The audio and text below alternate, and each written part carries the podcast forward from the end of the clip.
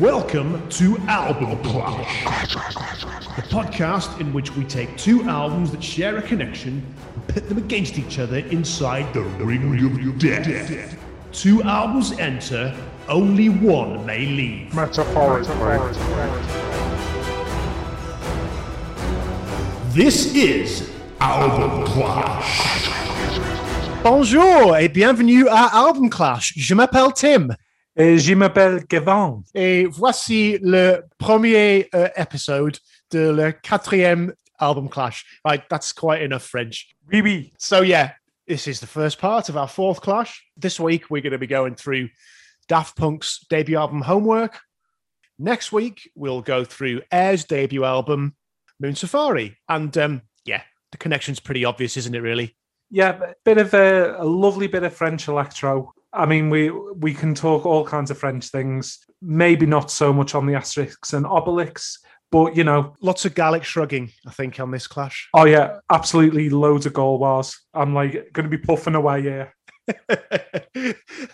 so yeah, as Kev said, main connection between these two albums, French electronic music. There are a couple of other connections. So the two bands were in fact contemporaries in Paris in the mid 90s. Both albums were released uh, as debut albums, as we've said. They were both released on Virgin Records. And as we shall discover, there is uh, another connection between the two bands, and that is the famous Coppola family uh, of Francis Ford fame. So we'll get into that a little bit. Yeah. Um. So before we get into that, um, obviously we have our previous feature, which we have introduced into Album Clash, which is "Can't Get You Out of My Head." So as as this is uh, your choice, I will allow you to go first. So, what songs have you? What shite has been stuck in your head, and what what good stuff has been uh, rolling around? Right. So you know when you're listening to something good and it reminds you of something similar but shite. Do you ever get that? Yes. Okay. So um, I've recently had stuck in my head the uh, 2000 smash hit single by Glamma Kid, "Bills to Pay." Wow, I've not heard that for ages.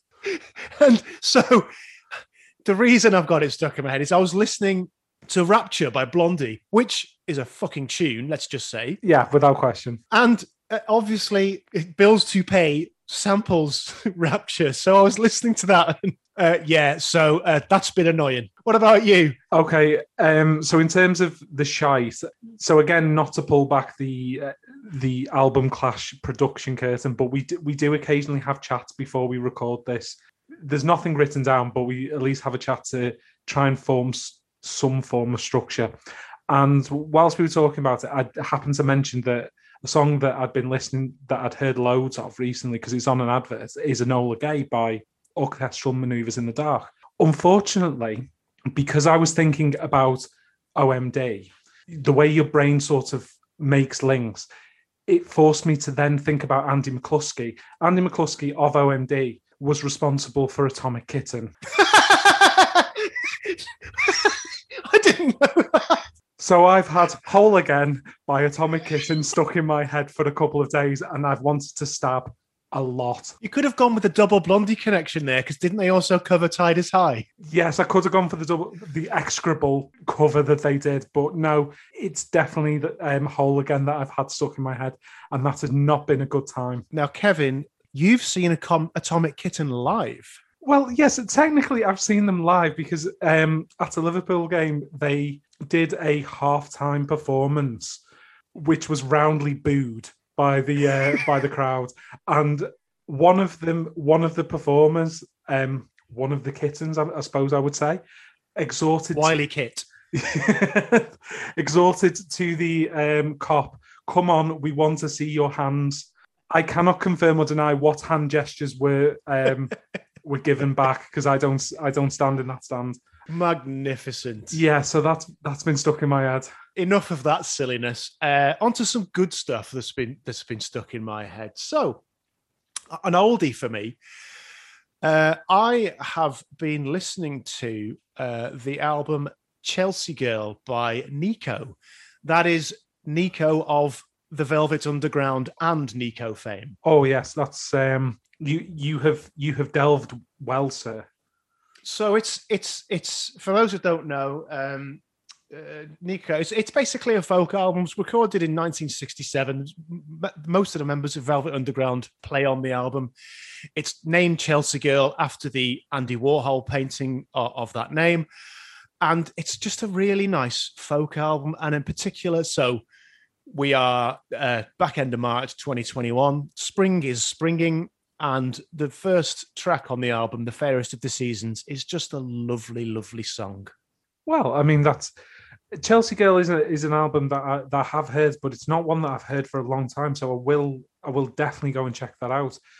Um, in terms of the good stuff that or the good thing that I've come across, um, it's something a, a lot newer. So I'm not sure if the listeners are aware of the band The Avalanches. They, I mean, and and seem quite apt um, given the the two bands that we're we're going to be talking about. They have a, a similar similar style, similar sim, similar in, ter- in terms of the genre.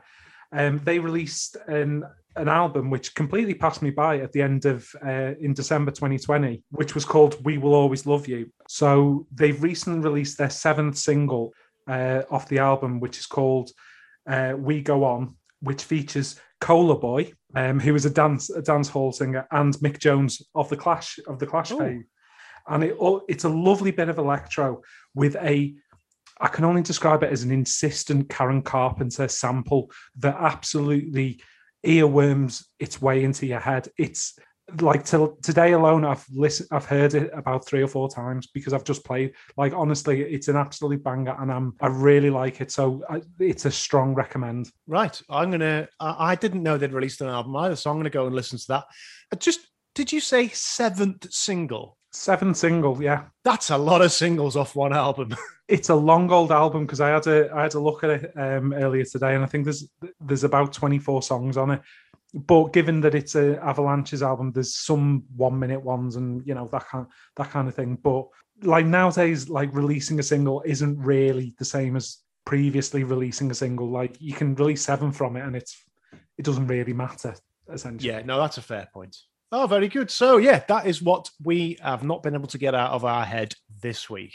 So, without further ado, should we begin going through Daft Punk's homework? Yes, I believe we should. So I'm going to lead taking us through homework. I mean, this this was my choice, and I'm really excited to go through these albums. I, I chose it because, as I mentioned at the end of the last show, Daft Punk have recently announced that they are uh, hanging up their robot heads after 25 years plus uh, together, and I wanted to honour that by uh, talking shite about their first album. 25 years in a robot. Imagine the smell. That's gonna hum to high heaven. Imagine the amount of WD 40 they've got through. Okay, okay. So, as we usually do, I'll start taking us through the background of the album and then we'll start going through uh, a few more things and then go to track by track. So, Daft Punk, uh, Homework was the debut album originally released in January 1997, as I said, jointly on, on Virgin Records and Soma Quality Recordings. Daft Punk is the French electronic duo um, featuring Thomas Bangalter and Guy-Manuel de Homem-Christo. Lovely pronunciation there. Thank you very much. Um, they formed in '93 uh, after they'd previously been in a an indie band called Darlin, uh, and that band had split. And the name Daft Punk. Are you aware of where they got the name Daft Punk from? Yes. Um, so I mean you can probably tidy tidy up my half remembered explanation, but I believe it was this indie band that they were in, the there was a review in the Melody Maker, which basically described their music as Daft Punk. There's nothing to tidy up there. Oh. That's exactly that is exactly how they got the name Daft Punk. Bangalter liked it; it stuck. So, so there you go. They uh, they got a record deal as Daft Punk, and I, this is perhaps the most 90s sentence I'm, I'm ever going to speak. In 1993, they were attending a rave at Euro Disney. and there they they met uh, Stuart McMillan, who's the co-founder of, of, of Soma Quality Recordings. They gave him a cassette uh, featuring a demo of their stuff, uh, and and actually what was on that cassette formed the basis of their first EP called The New Wave, which they released in 1994 on Soma. through Soma in 95, they released single uh, Da Funk, which made its way onto Homework. The B side to that was Rolling and Scratching, which also made its way onto Homework. And basically, th- those singles had started to get traction on, on the club scene. In particular, Chem- the Chemical Brothers had started playing Daft Punk stuff uh, in a lot of their DJ sets. So started to get a bit of traction. And that basically triggered a bit of a a bidding war with the major labels for for their signatures, and ultimately Virgin won out, and they signed with Virgin in '96. So it's a quote here from Richard Brown, who was one of the co-founders of Soma. He said, "We're obviously sad to lose them to Virgin." But they had a chance to go big, which they wanted, and it's not very often that a band has a chance after two singles. We're happy for them. One of the significant things about that deal with Virgin was it gave them complete control over their masters, which was a great deal of foresight, really. And obviously, there's particularly in the 90s, there was so many stories of artists becoming disenfranchised because the record companies wouldn't let them have control of their masters. George Michael and Prince being certainly two of the most notable ones. So for Daft Punk to have that included within their contract, and there was a trade off between the amount of money they were going to earn, I think that's uh, quite remarkable foresight can I? Um, sorry, I am just going to roll us back a little bit because I want. I de- I honestly want to know more about the rave at Euro Disney. I want to know whether um, whether Donald Duck is like his eyes were rolling back in his head and like was absolutely gurning his face off. Like I, I need I need to know more about what that constituted. I I I I I assume you haven't got more. Goofy was off his tits and was doing all sorts of unpleasant stuff to Bluto. That's that's the rumor that's going around. And uh, and uh, well, Minnie Minnie um, Minnie Mouse had let go of all of their inhibitions. And we won't even talk about what Chip and Dale were doing. I just love that. We're at a rave at Euro Disney. Uh, it's just it's brilliant. I mean, at least at least someone was going to Euro Disney in the early '90s. That's what we should say. Well, exactly. Yeah, the like they had to have a rave there because it was essentially an abandoned theme park. They probably would have found a Scooby Doo villain.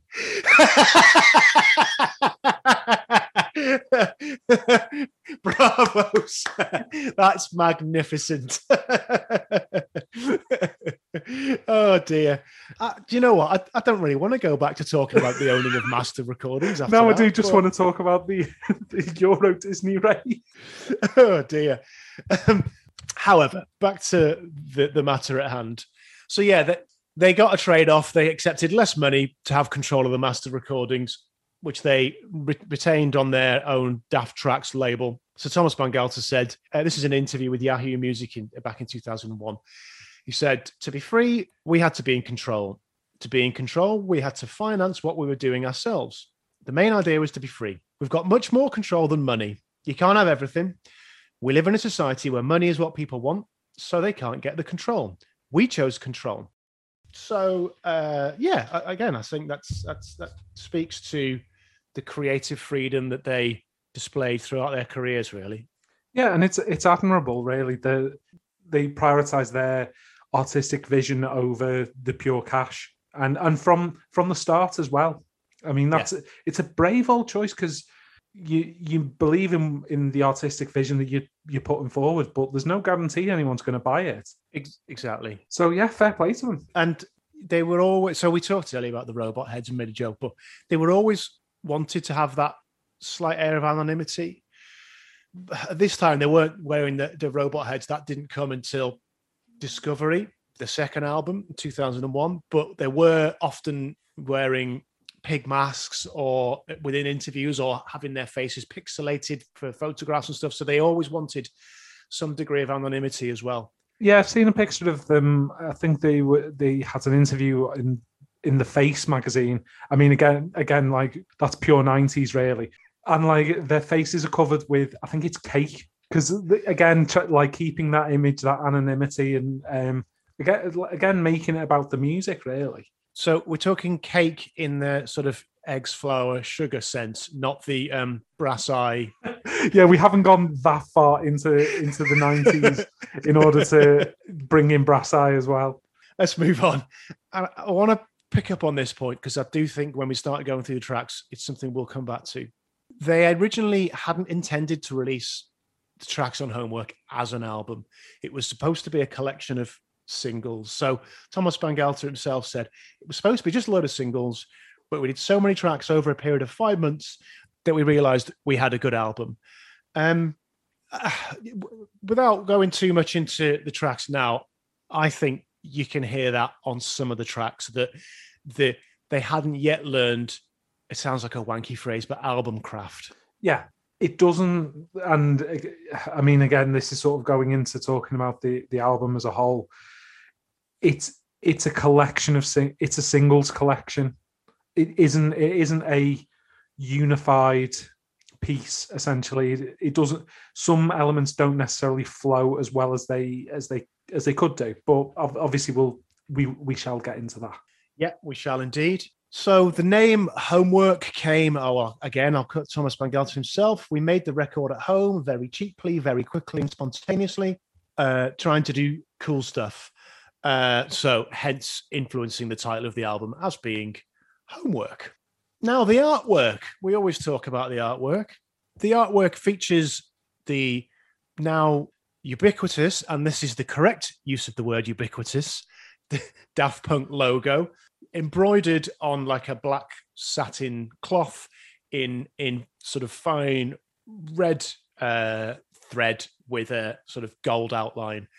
And as simple as it is, it's classic. Yeah, it's it's re- it's really effective, and it, I think I think the important thing is is that they they set out their their image, their key style with with that at the at, at the beginning because the subsequent subsequent albums sort of developed upon that upon that theme yeah. really.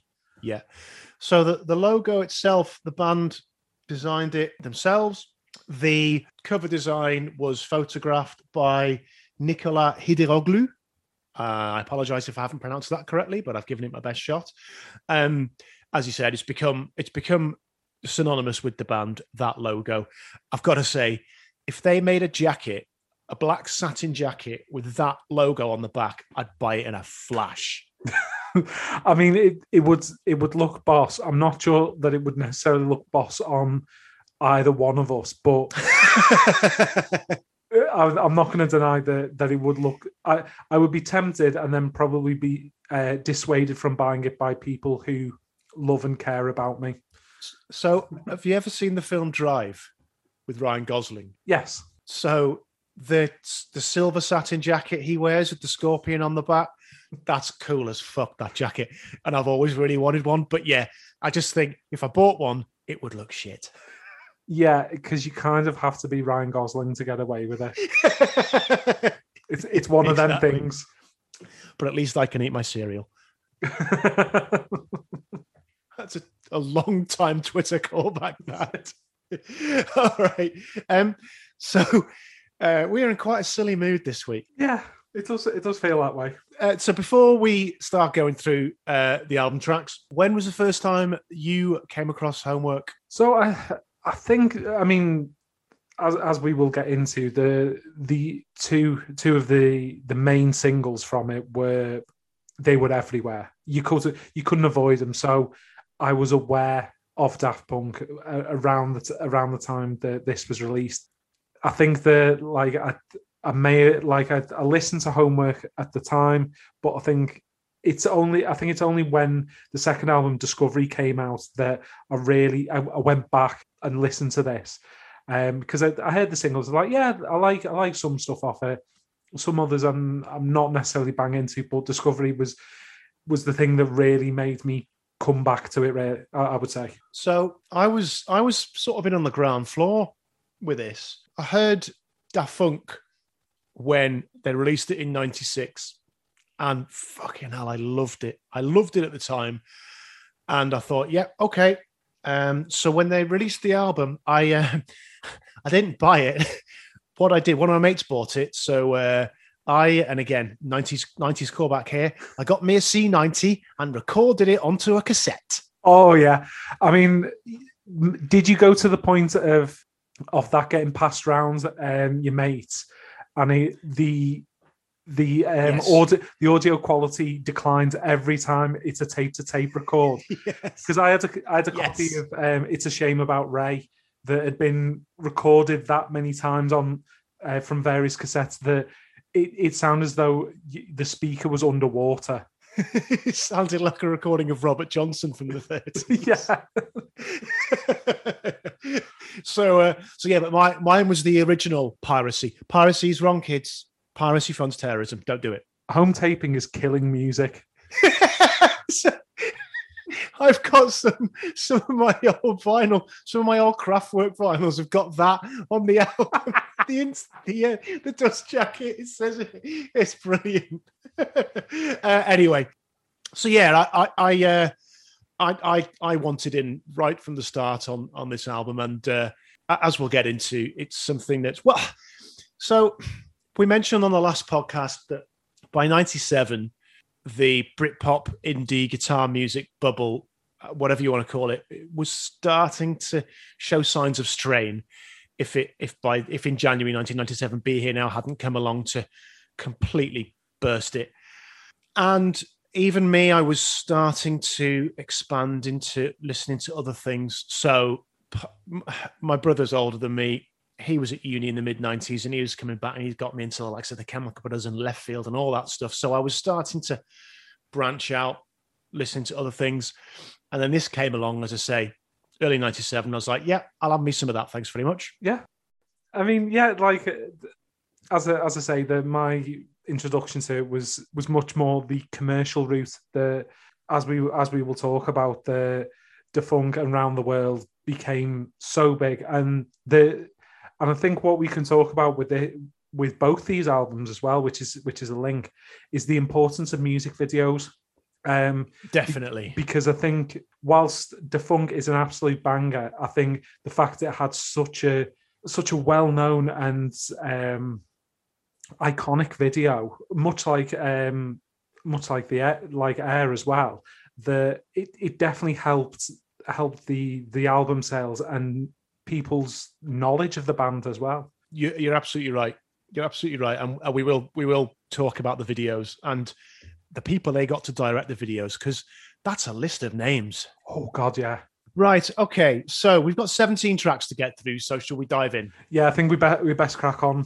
So we start off with uh, Daftendirekt. Apparently, it's it's a live recording. It's an excerpt of a live performance at the very first I Love Techno festival uh, in Ghent, in Belgium, in 1995. Of course, of course, that's like so. Of all the the festivals known as I Love Techno, it's gonna be either in Ghent in Belgium or it's gonna be it's gonna be Rotterdam. It's one of the two. yeah, I mean, I Love Techno's got it's Benelux, isn't it? It's got to be Benelux. It's so Benelux.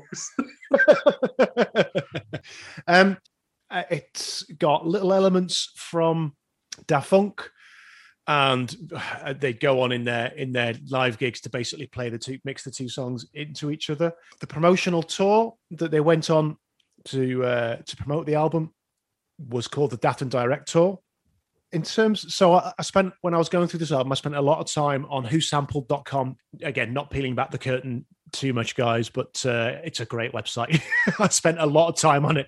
Uh, so this, uh, as the next couple of tracks, contains a drum sample from "Bounce, Rock, Skate and Roll" by Vaughan Mason and crew, which, by the way, is a great song. I listened to I listened to the whole song after listening to that. It's funky as hell. right, I, I I definitely want to like if I get anything at all from from this um album clash, I definitely want to hear that. It's great. Apparently, it was later sampled itself uh, by Janet Jackson on her single "So Much Better" in 2008. Hmm. Right, my thoughts on this track. It's short, it's only a couple of minutes, just under three minutes, and it's not much that happens, but I think the the, the bass and the beats are fucking huge. Oh, Right from the start, you're like, okay, I know what we're in for. it's a it's a nice for me it's a nice slow build into the in, into the album and yeah like as it was used as the intro to the live shows and you can see you can see exactly why that was effective so it, it builds up and gradually and pulls you into the album Yeah, it, it does. My only wish is that it, it in itself developed into something more, but like you said, it pulls you into the album, particularly the couple of tracks that follow. You can see how they lead on from each other. Really solid start. As you say, I could do with a little bit more of it and maybe a bit of development in it, but I mean that's nitpicking, really. Yeah.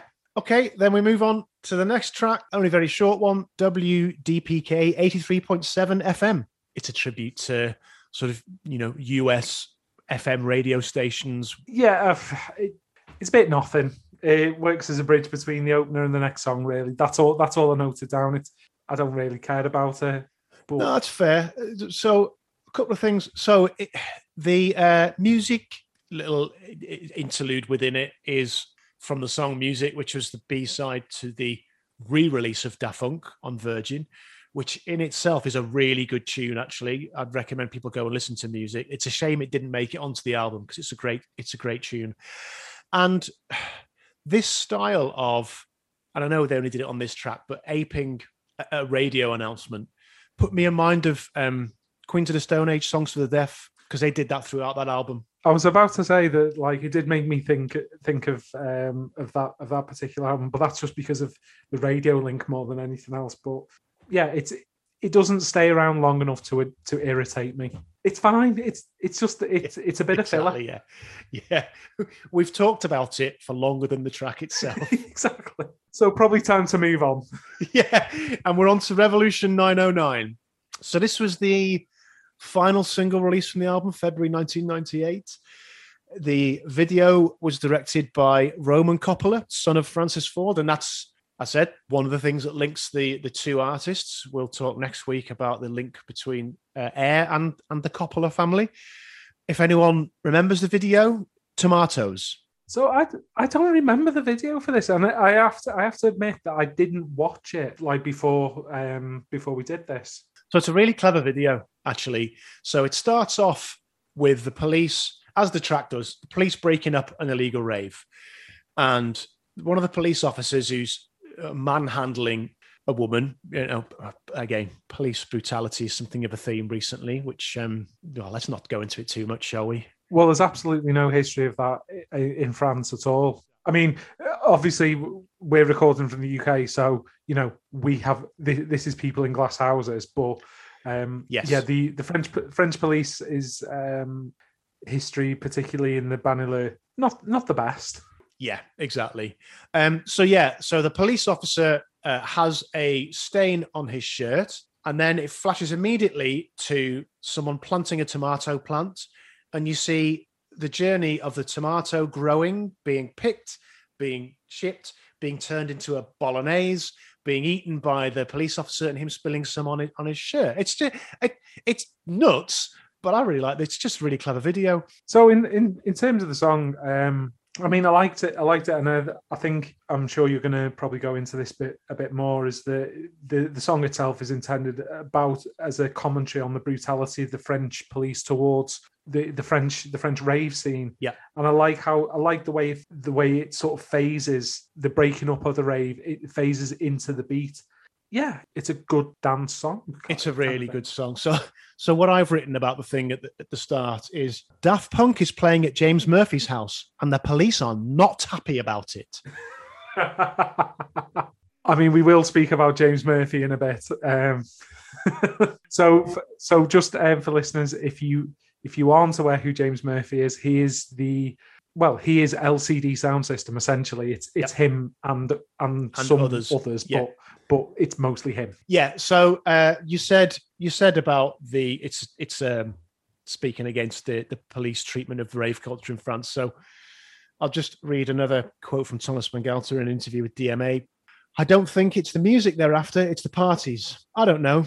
They pretend it's drugs, but I don't think it's the only thing. There's drugs everywhere, but they probably wouldn't have a problem if the same thing was going on at a rock concert because that's what they understand.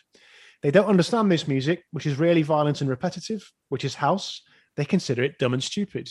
And that speaks to and is redolent of what was going on in the UK at the back end of the 80s, early 90s in terms of the police response to acid house scene and the uh, illegal so-called raids that were that were going on uh, uh, through that scene. Yeah, and in, in this country, it was you had obviously the the start of acid house and um, the second summer of love, and then the the state the establishment didn't really understand this, didn't understand these raves that were going on. So then that goes into the Criminal Justice Act and all the provisions that were put in there against illegal raves and and everything else. And there's there are people who know far far greater than this than than than I can I can really speak to who can talk about what it was like at the time. But obviously the French state, French state and French establishment had a similar kind of reaction to to this flowering of dance music. So in terms of the song itself, I, I really like it. It's so for people who don't know, Thomas Bangalter in a side project a year after this album, basically uh, Stardust. The music sounds better with you. That's him, uh, and that's a that's like an all time classic house tune. I think you can see the the genesis of that tune within this song yeah it, i mean with, without yeah you can see the you can see the dna the the genesis of that that tune within here. It it's it essentially builds builds upon the themes within this if you want to sound a bit a bit twatty about it but yeah that's that's what it is. Yeah. I also think this is one of the tracks where you can see how much influence it had on other acts as well. The likes of the chemical brothers some of the tracks off their next two albums.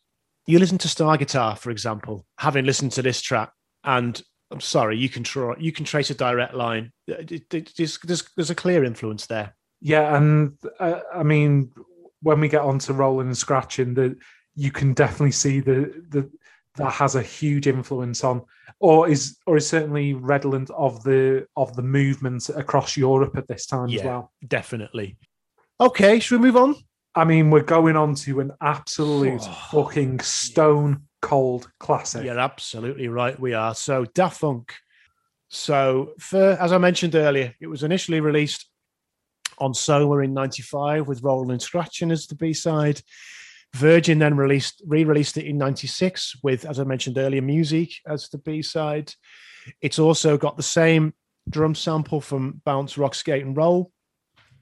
It also includes a drum sample from Barry White's I'm Gonna Love You Just a Little Bit More, Baby.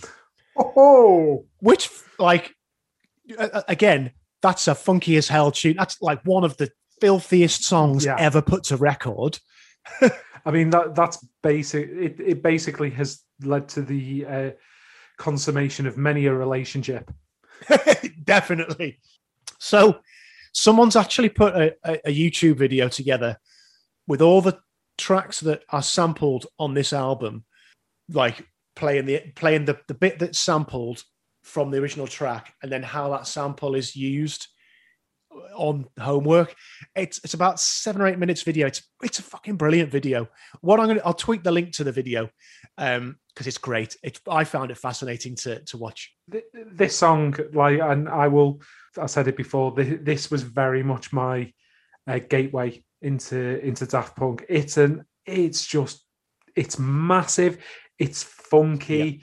It incorporates so many different elements. I mean, so I, I like I can wax lyrical about it, but there's uh, Bob Gajarsky of Westnet. I don't know what the hell Westnet is, but fair play to him. He absolutely nails the description of the song.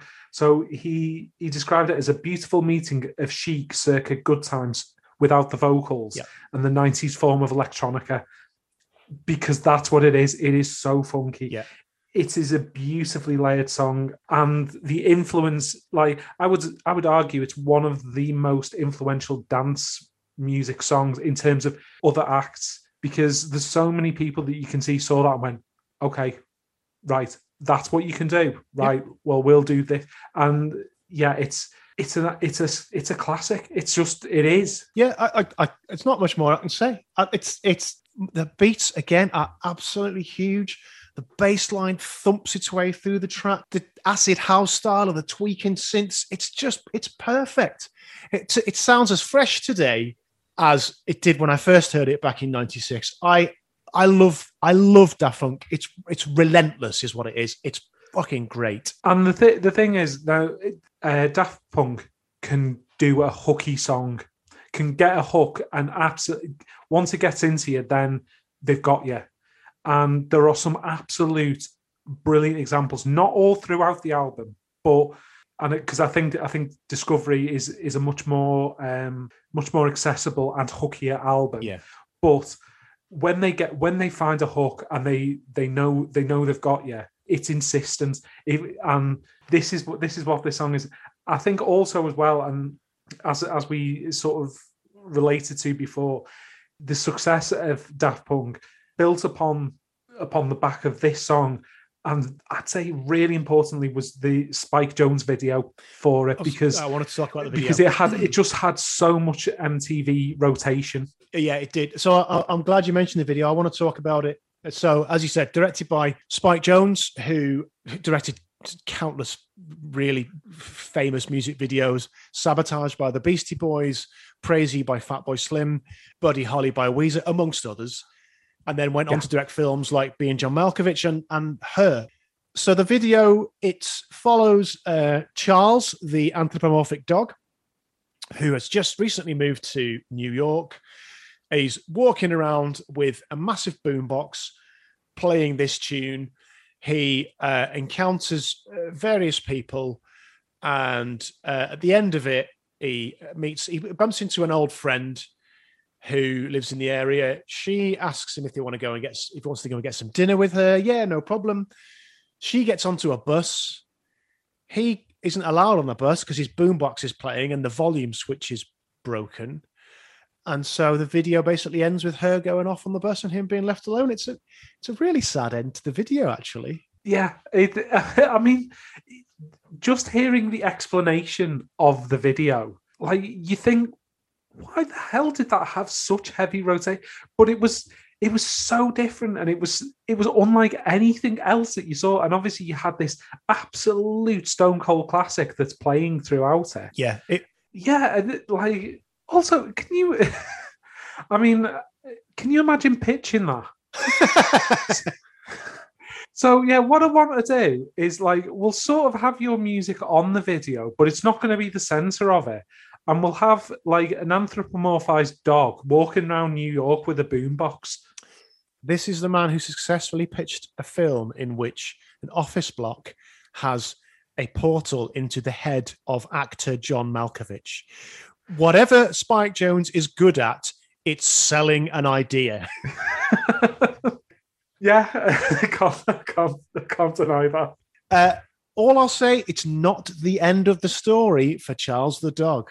No, it is not. Um, so I think I think probably the the last thing that I want to say about Da Funk is a slight odd quirk. Really, is that it sold more copies than the actual album. Yeah, it did, and that is both testament to, as we've both said, what a Stone Cold classic it is, and also a shame that more people didn't go on to say, "Well, I want to listen to the whole album." Then, yeah, they they liked the single, and that's all they wanted to hear. Yeah. Okay, so let's move on to the next track, Phoenix. So again, I've been back on whosampled.com.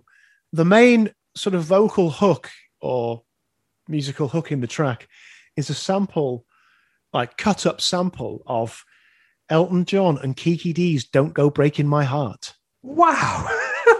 yep.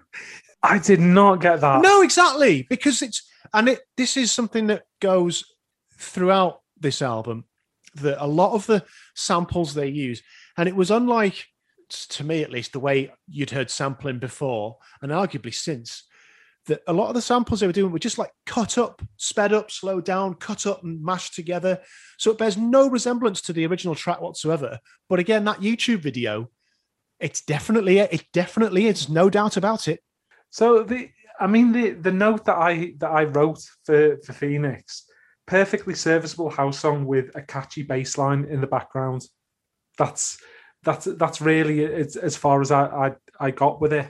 It it it's not. I didn't think it was bad. That's just. It, I suppose I suppose the the problem is it's following Da Funk. Yeah. So so it's yeah it's like you you're following potentially perfection. Yeah. So I've written a few things here. I think it takes a while to get going. So it's basically nearly a minute and a half, one minute 25 before that hook kicks in. The, the beat that introduces the song uh, sounds cruel. This it almost sounds like it's lifted from an early 90s Eurodance tune. Um, back with Europop. We're back to Benelux discos again. uh, okay, let's uh, listen to this um, Great song now. Uh, okay, it's uh, Daft Punk on the radio. However, like that's so those are the things the, the things I say against it. Once the main hook kicks in, I'm transported back to a dance floor on a shitty nightclub in Shrewsbury in 1998. I I, I really like this. I, I'll go back and talk about the way they cut the samples up so that it's it doesn't you can't tell what song it's from, and I relate that to you know you fast forward five or six years and you've got the likes of Eric Prydz just basically sampling uh, uh, you know classic songs from the 80s and sticking a house beat underneath it with to me at least i'm sorry but no imagination whatsoever this is different this is something completely innovative and for that i really love this track I mean, even even though I'm not not as as effusive in my praise of of this of this track as you have been, to tell me that that this is Elton John and Kiki Dee's "Don't Go Breaking My Heart." I mean, you have to even if you don't particularly like the music, just the sheer craft, because you cannot see you cannot see the genesis of wh- where that's come from at all. And so they've created a entirely new piece of art from the bits of something else, and that it, that it just in itself is an impressive feat. It- it- yeah it is and there's plenty more where that came from on some of the tracks that are to come about samples so uh, with that let's move on to fresh so so I'm gonna I'm gonna jump in. I really like Fresh. It's I suppose it's it's a much more kind of dreamier, psychedelic kind of da- like dance song that you can kind of lose yourself in. It's got the the waves, it's got the sustained guitar kind of coming in and going out, and it's lovely. It's lovely, Yeah. and it's um it makes it like when I was listening to it, it kind of made me think like it was sort of six o'clock in the morning after a massive massive party like on the beach in Ibiza, um, just sort of trying to recover. so once again like we don't compare notes before we write these before we record these shows but i'm gonna i'm gonna read one of my notes it's like i'm on a beach on a mediterranean island watching the sun come up after a massive party there you go. I love I love it with the it's as you said it starts with the waves and then that sort of guitar-y organy distortion part coming in and going out. Again the beat is it's it's so stardust. It the samples. So this one has cut up samples of um Viola Wills's track If You Leave Me Now. Exactly. It's it's great. It's a gorgeous gorgeous track. Yeah, it's. I mean, the, the I can't really add to it. It's because we we came to exactly the same conclusion um entirely separately it's it's great it, it is exactly what you what you want Yep. So I mentioned earlier that the end of Da Funk is not the end of Charles the Dog's story. Can I talk about the video to this? you can Okay. Oh, a couple of facts first. The video was directed by the band themselves, and it was featured on a 1999 video collection called Daft, a story about dogs, androids, firemen, and tomatoes. Um, it basically plays out as a sequel to the Da Funk video. It starts with Charles the dog on a beach, and he's filming a scene for a movie that he's in. The movie is directed by Spike Jonze, so he cameos in the video as the director of, of the movie. Charles is trying to get some tips off Spike Jonze, but he's preoccupied with phone calls and stuff. And then when he leaves the set, he's greeted by Beatrice, who is the girl he met in the Da Funk video. Uh, and they drive off in her absolutely gorgeous Mercedes convertible, discussing where they're going to go for dinner. Uh, and apparently, according to the DVD commentary, the band said they decided to make that video because fans thought the end to the video of Da Funk had been too depressing. I just think that's really nice. yeah they they gave they gave the people what they wanted Yep. i'm okay with that Uh, yeah, nothing else to say. Really nice song.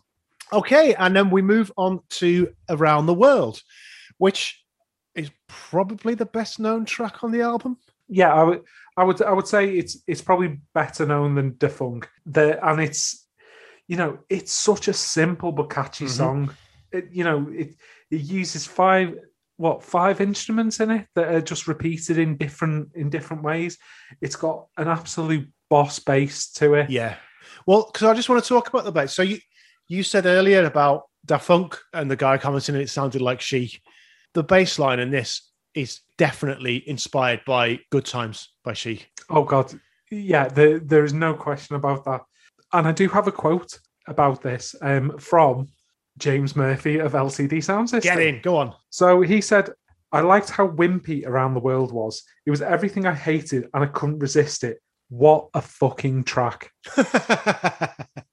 and he's he's right, because like ini- like initially, like so the first time I heard it, it was like, yeah, okay. And it I, I suppose it's its sheer insistence. Mhm. Get you that's what gets you. And like it's something I mean, I'm I'm I don't know if you've got this note. It's around the world's repeated about 135 times or something along those lines. I've heard deeper songs lyrically, I have to say. but like the the simplicity and the hook, like that's that's the thing. Like when, as I said when we were talking about Da Funk, when they get a hook, when they know Oh god, yeah. they they find something, it absolutely gets you. And you Well, know, I- it, I, I think one of the sorry to cut across you. I think one of the best things about this track is that it's got multiple hooks layered over each other. Yeah. The bass line, the synth part, the guitar part, the vocals themselves. You can pick any one of them and go bang, bang, bang, bang. Any one of them will stick in your head. It's it's genius. Well, and I mean, uh, again, I, I apologize if I if I steal your your thunder a, a wee touch. Th- there's clearly a debt to popcorn Oh god, yeah. yes, there is. Within within this within this song, and a- again, popcorn is a is a incredibly simpli- si- well simplistic. Is it sounds like I'm uh, damning it with faint praise. It's just because something's simple doesn't mean that it's bad. Like and around the world has a simplicity to it, but it's a simply it, it's a complex simplicity. That's the only way I can really describe it. Which I which I know it is is quite the anachronism, but it, I, I think yeah, that's that's the only way I can. I think it's a really good way of describing it. I, to me, it's perfect house music. I said this. I said that about Da Funk. I'll say it again now. It's perfect. Yeah. I, I have no fault with this song whatsoever. I want to talk about the video again. Michel Gondry. well, let's just. So this is it. So so so far you've had you've had uh, Roman Coppola, Spike Jonze. Now you've got Michel Gondry. So Michel Gondry would go on to direct, among other things, Eternal Sunshine of the Spotless Mind and the uh, film adaptation of The Green Hornet starring Seth Rogen. so I want to just read a quote from Michel Gondry and then sort of describe how he built the video up. So what he said is, "This was my first try of doing choreography. I was sick of seeing choreography being mistreated in videos like filler, with fast cutting and fast editing really shallow. I don't think choreography should be shot in close-ups." So what he did with the video is he had it all effectively as a one shot. The platform, I mean, surely everyone's seen this video. Like again, if you if you've ever if you stumbled across MTV in the nineties, you will have seen this video. You can't have avoided it. Yeah. And if you haven't seen the video, go onto YouTube and watch it now and come back in five minutes. Welcome back. What a great video. You're welcome. Um, exactly. Okay. The video is choreographed to be a visual representation of the song. The platform itself represents a vinyl record. The robots are the vocoded vocal tracks saying around the world. The athletes, uh, you know, with their physical movements represent the bass. The disco girls are the high pitched synth sound. And the skeletons are dancing to that funky wah wah guitar riff. Oh, oh, and sorry, and the, then there's the mummies dancing around to the rhythm of, of the beat. It's just magnificent. It's a it's a perfect video to a perfect house song. Yeah, it's brilliant. And again, like I, I suppose the, the video reflects a complex simplicity. So you've got five elements that are inter, interwoven together, which create create a much greater whole. Yes, indeed.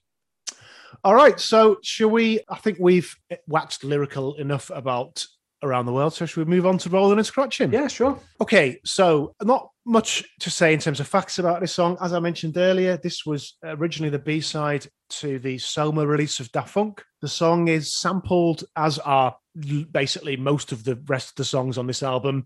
The LCD Soundsystem track Daft Punk is playing at my house, which we referred to earlier. Soulwax, another great um, Euro electro duo, they uh, did a remix of that track and this is one of the tracks sampled in that. It's a great remix, by the way. It's called the Shibuya remix. Go and listen to it. It's brilliant. So, this, I think, is one of the tracks that you can tell was not intended to be part of an album, if that makes sense. Yeah. So, so what what I've noted what I've noted down is that it's heavy beats with what I describe as an insistent electro undertone, mm-hmm. and thus far, given this is, I, I, suppose, the most redolent of the scene they've come from thus yeah. far.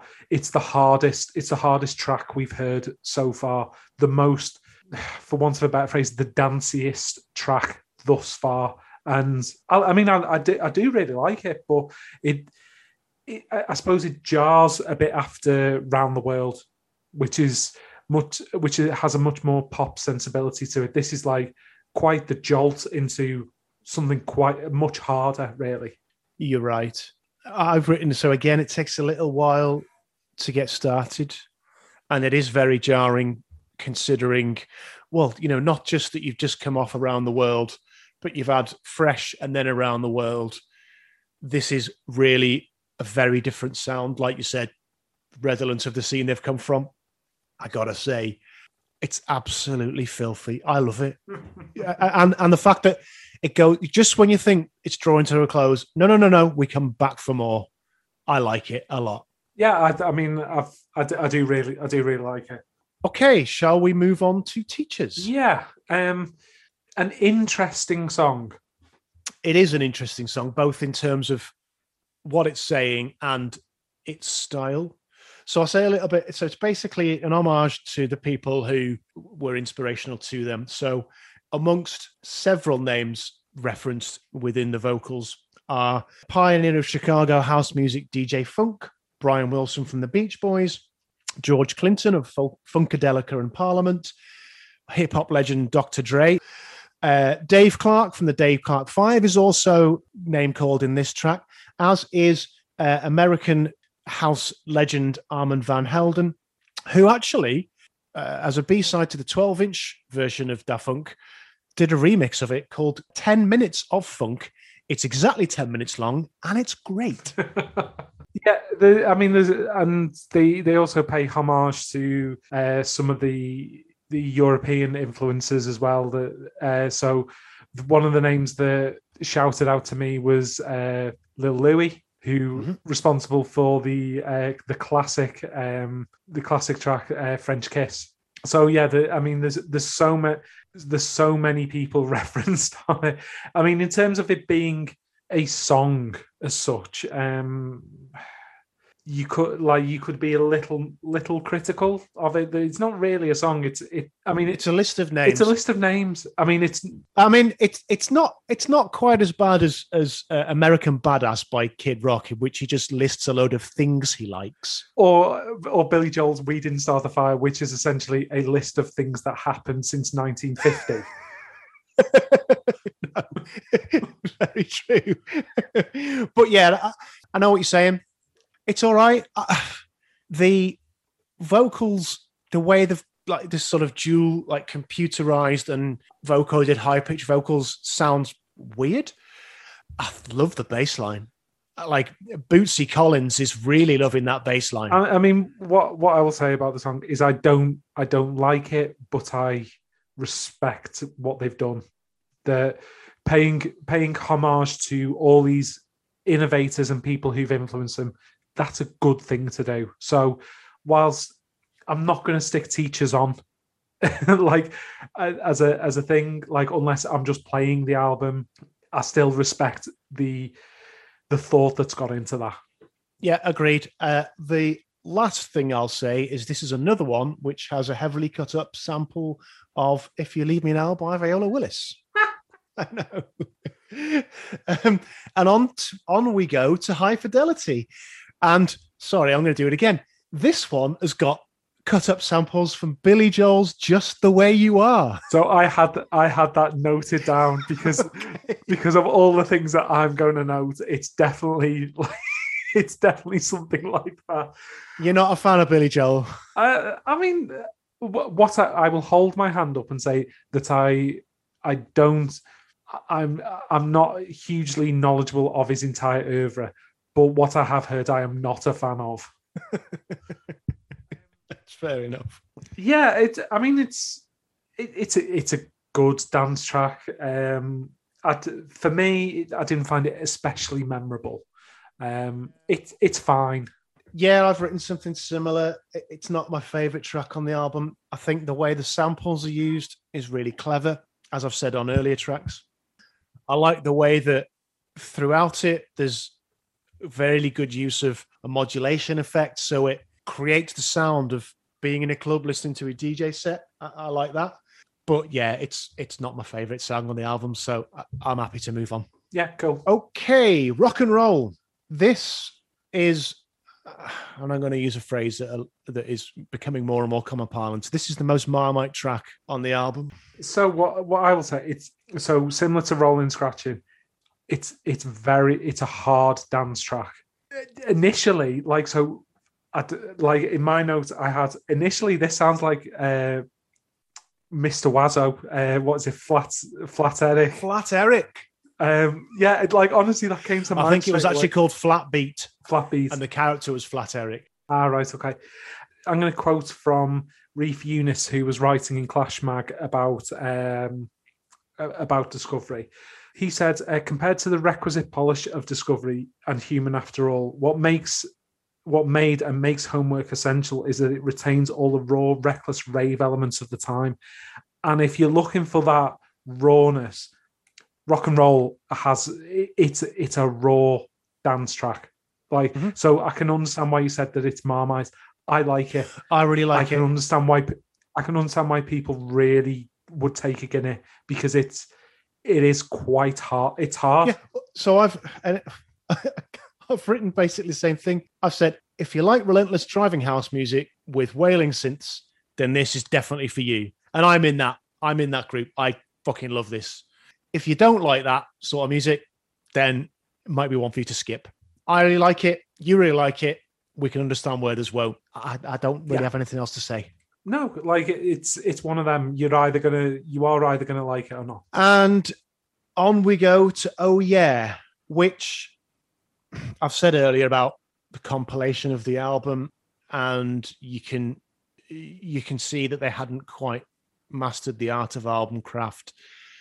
I don't think it's more prevalent anywhere on the album than on this track. I don't see what it adds. It doesn't go anywhere. So again, interestingly enough, my my only note on oh yeah, so I made one note and it's like I'm not a huge fan of it. It doesn't really do anything for me. It doesn't go anywhere. It's it's a bit nothing. It's it's classic album filler. Yeah, it, it, yeah, it's it's a rare low point, and it doesn't give me anything that the previous three tracks haven't already given me, and in a far more enjoyable way. So let's move on. Yeah, Burning. This samples a song called "Freaky Behavior" by the Bar-Kays. A really funky tune. Go and listen to that one. And after a low point in Oh Yeah, we are right back up again. Oh god, yeah, I mean the the funky bass line in this, it's absolute and it's it's the absolute heart, the core of the song. It's brilliant. It's it's brilliant. I think for me, I wanted I wanted a heavier I wanted the bass line turned up a bit in the mix. I, I, think for me that that would be my only criticism is that I just wanted it a bit heavier, a bit a bit higher up. But that's the only thing I would really criticize about it. It's it's a cracker. So this is uh, I can see your point there, and uh, uh yeah, the bass is perhaps a bass. Excuse me, is perhaps a little bit understated considering how heavy the bass is on some of the earlier tracks, and we talked about it on Da Funk in, in particular. It's another one with the bass line uh, I've written where Bootsy Collins is somewhere nodding in approval. um, it's I actually think if they just removed oh yeah, I think this would follow on really well from rock and roll. So you've got the wailing synth sound on rock and roll, and you've got the sort of siren like whoosh sound throughout this. Th- anyway, Yeah. all the only other thing I've written, and we'll talk a little bit about the video. The only thing I've written about the track is Basement Jaxx were obviously paying close attention to this when they wrote Red Alert.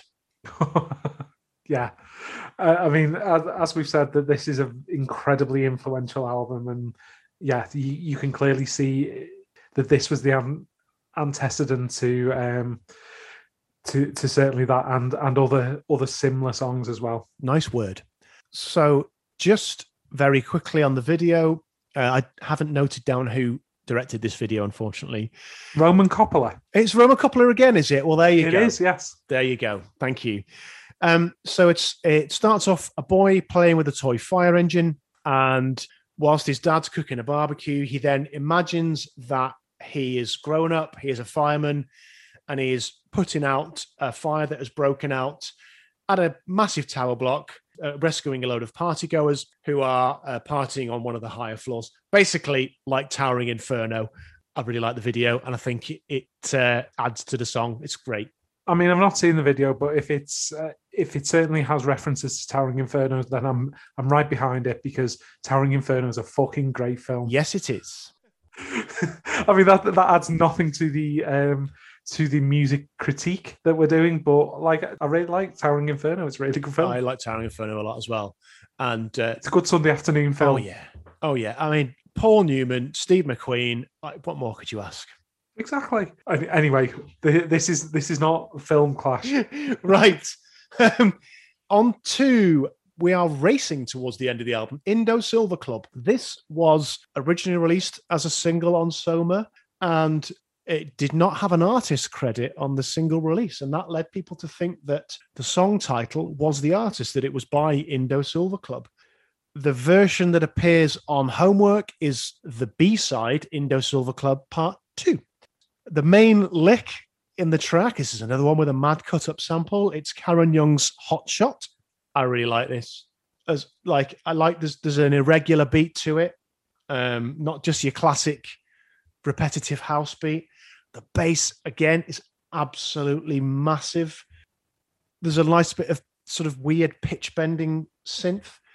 I, I just, it's a nice bit of variety on it. I like I like it a lot. So, amazingly, because usually we are often in lockstep when.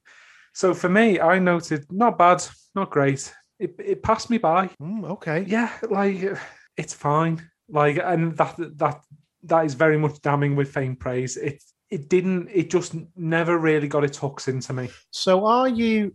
Uh, so this album's seventy-three minutes long. Are you by this point suffering from a little bit of beat fatigue? I think I think that might be might be it because it, it is a it's a long old album, Hmm. and by this point maybe I needed something a bit different, something that that really stands stands out.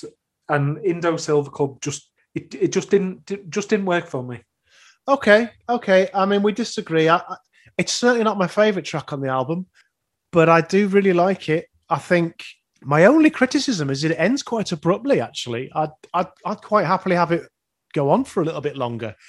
It's um, you know, four and a half minutes for a for a house track. It's that's not that long. I I really like it, uh, but but as I said, it's a long old album. There's been a fair few, uh, certainly up to Burning, a fair few really heavy house tracks, and I can well appreciate if you're a bit worn out by listening to massive bass lines and heavy beats.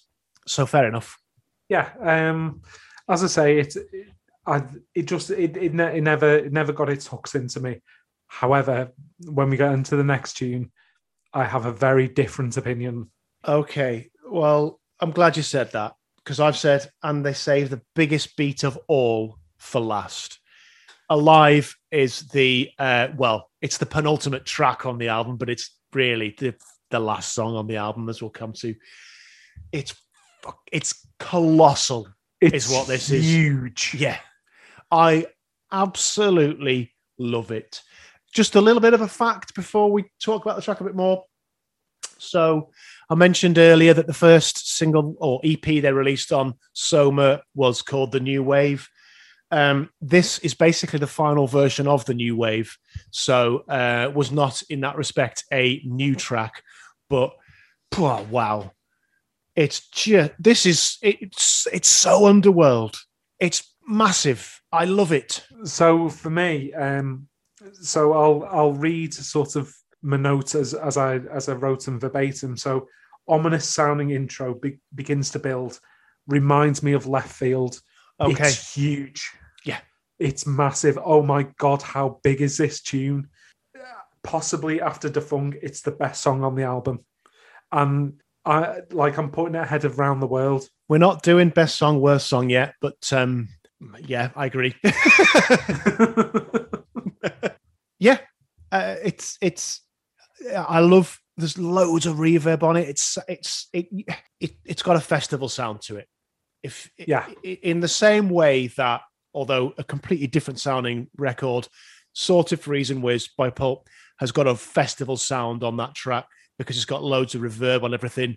So's this. I mean, you can almost you almost want to pick up an air horn or a whistle.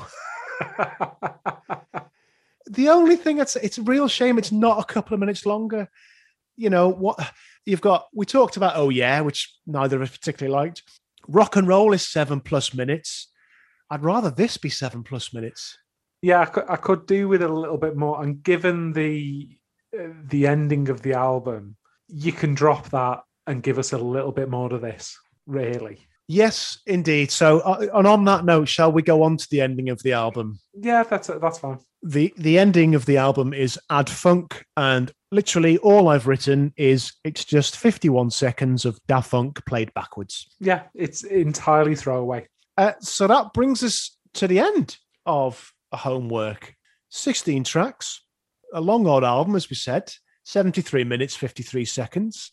But yeah so as we usually do i'll just take us a bit through legacy in terms of sales but also influence and things like that. So uh, it debuted at number eight in the UK album chart, number three in France, and it charted on the US Billboard 200 chart. It's been certified gold in the Netherlands and the USA, platinum in Belgium, France, New Zealand, and the UK, and two times platinum in Canada.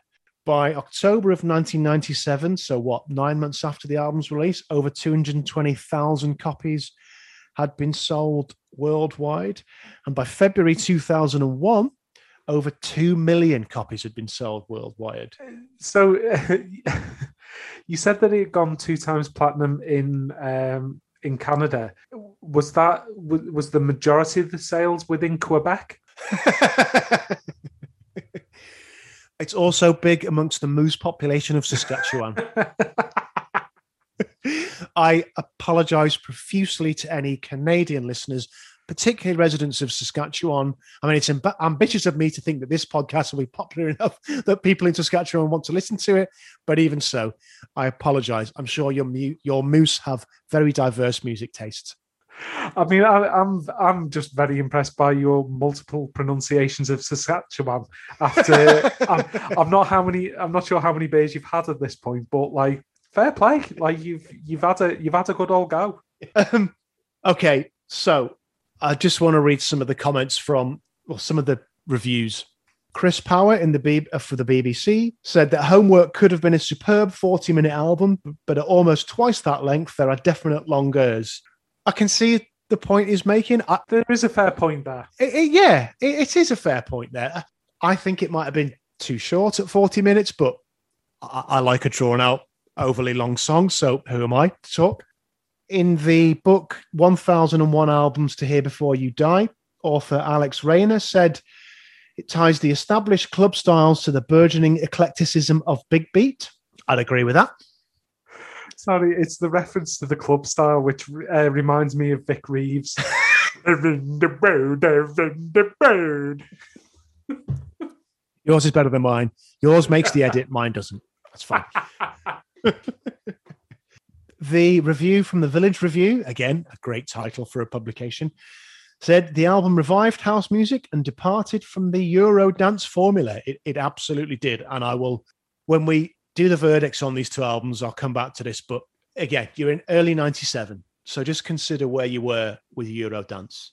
And this is a complete, uh, I'm sorry to use a phrase, paradigm shift. So I've got quite a long quote that, but I think it's I think it's quite so, and it's not it's not from a source that I would normally go to, but um, Angus Harrison in Vice, and he wrote really well about homework um, in the last couple of years because obviously there's been anniversaries and stuff.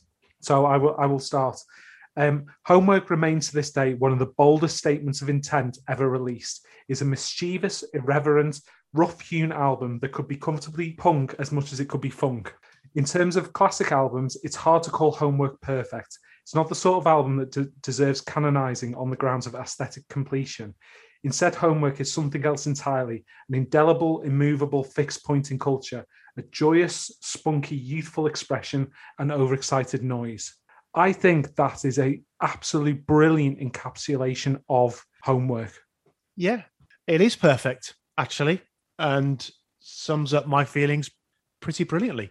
It it is it is so red, redolent and reminiscent of of the era, and it's it's one of those it's one of those albums that is equally forward looking and of its time. That there are you can see how it influences so many people going forward whilst also bringing so some of the harder elements bringing in that like particularly euro rave culture that that had, grown up and it kind of sticks its flag into the into the ground for that that kind of stuff but also pointing to where dance music and dance culture is going to in the future yeah uh, you're right you're okay so i, I was going to save this till till next week when we do the the scoring, but I'll I want to I'll say it now because you've led on to it from that that quote. As I said, this is January '97. You are less than a year on from Robert Miles becoming inexplicably popular with children. Do do do. you, you are in the same year as Sash releases Encore une fois. So that's what's going on in European house music at the time. And listen, I'm sorry if that's your thing, then fair enough. But I fucking hated it at the time, and I hate it more now. It's dreadful, as far as I'm concerned. This not only set European dance music, European house music, whatever you want to call it, on a a far more accessible path, far more credible path is probably a better way of saying it. But as we've said earlier, it influenced an entire culture, not on its own. So you've got a lot of keystones over the couple of years previous to this. The Chemical Brothers doing collaborations with the likes of Tim Burgess and Noel Gallagher was undoubtedly a huge thing. The success of the Prodigy's Fat of the Fat Land of the album, Land, definitely. absolutely. The soundtrack to um, Trainspotting and in particular Born Slippy by Underworld are massive aspects of this. But Homework deserves its place alongside those as something which took dance culture from something which was, even to be fair, by the mid 90s, very popular to being absolutely the mainstream thing for the next arguably 10 years. I mean, homework, particularly more so around the world than Da Funk, and obviously dis- the the Discovery album as well. What it did is it made dance dance music pop and that that was the the key to it. Yeah, def- 100%. So before we go to best song, worst song, there's one more quote I want to read.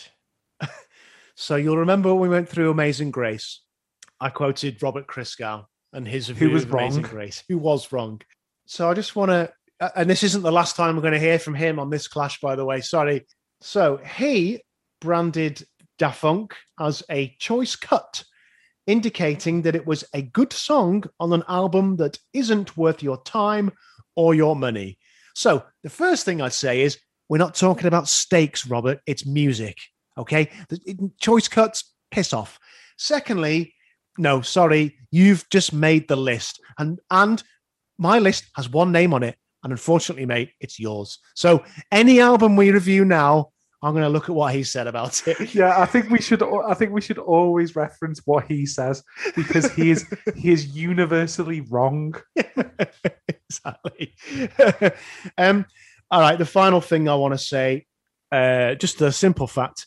In 2012, Rolling Stone voted this as number one in their 30 greatest EDM, stands for electronic dance music, albums of all time. Now, whilst I wouldn't quite put it that highly, I think it, you know, a magazine like Rolling Stone to recognize it like that speaks to the influence it's had. Yeah, I, I, it's similar to you. I wouldn't necessarily agree with with that, but yeah, the recognizing its its import um, in such a a well-known and established organ as the um, Rolling Stone obviously speaks to the influence of this album. Okay, so I guess the only order of business that's left for us to complete is to go best song, worst song. So, Kevin, what's your favorite song? What's your least favorite song? So, uh, essentially, we've already shown our hands. again. yeah, again, like shocking for the listeners. Um, "Da Funk" is the best song on the album. It's a it's a cla- it it is a stone cold classic. Strong mentions, obviously, for "Alive" as well, which I which I really like. Um, the worst song on the album, I think, for me, it's probably like saying saying teachers would be harsh because obviously I respect what that's doing. So it's oh yeah, um, is for, for me it's the it's it's the weakest song really on the album. So I have I have no disagreement whatsoever with what you've said. Sorry, we we we started this podcast with the idea of bringing some debate in and something that listeners could to engage with. We we just agree with. There's absolutely no clash going on at all. no. um, Da Funk is still my favorite Daft Punk track after all these years. It is. Uh, like you, I'd say Alive deserves a special recognition, as does Fresh. I love both of those. Yeah. Uh, and yeah, oh yeah, I, I, don't I don't see what it adds. I think it's entirely disposable. And I think, um, as I said earlier, if you made Alive two minutes longer and got rid of that altogether, I'd be more than happy. So yeah, that's where we are. Yeah, I, I cannot disagree with any of the sentiments there. Well, because they're exactly the same as mine, so that's why I can't. All right, so I guess that brings us to the end of this week's show. So next week, Kev, you will be taking us through Moon Safari, correct? I will be, um, and I'm I'm looking forward to it. It's a it's an exciting album to to review, really. Yeah, absolutely, it is. Uh, so I guess all that's left today is, as usual, Kev, do you want to just remind people how they can keep in touch with us? So, if you are so inclined and you like memes of uh, giant boats getting stuck in the Suez Canal, you can uh, find us on uh, our Twitter account, which is at Clash Album. Um, if you generally are that way inclined, you could also find us on Instagram at Clash Album, or if you are resolutely old school, you can find us at, on our email address, albumclash at gmail.com. So if you have any comments, any potential clashes that we could do in the future, um, or any ways that I can introduce this bit, because I will eventually run out of ridiculous introductions, and please, please help because I, I will be running dry soon. Do you think we should also get a P.O. box number? To go pr- like 80s, like Blue Peter. Um, yeah, but we'd also need to get a garden that Les Ferdinand could um, could vandalize. Uh, no, yeah, absolutely. Um, please keep in touch with us. As I always say, uh, if you would like to subscribe to the show on whichever platform it is, or in fact, even better, multiple podcast platforms, even better, leave reviews, like and subscribe, and exactly. then just say say we're boss even like, if you think we're shy, just say we're boss anyway, because it then allows more people to listen to us and abuse us like you want to. yeah, exactly. Like what? Like if you're really annoyed by us, then be a troll. Like in ensure that more people in the world are annoyed by us two idiots. That's the option that you have. Take it up. I mean, where else are you going to get invited to abuse us in sickening and distasteful ways? Exactly. okay. So on that, on that note, uh, that's pretty much the end of today's show. So yeah, thank you very much for listening. I've been Tim. I've been Kev, and we'll see you next time. Ta-ra. Ta-ra.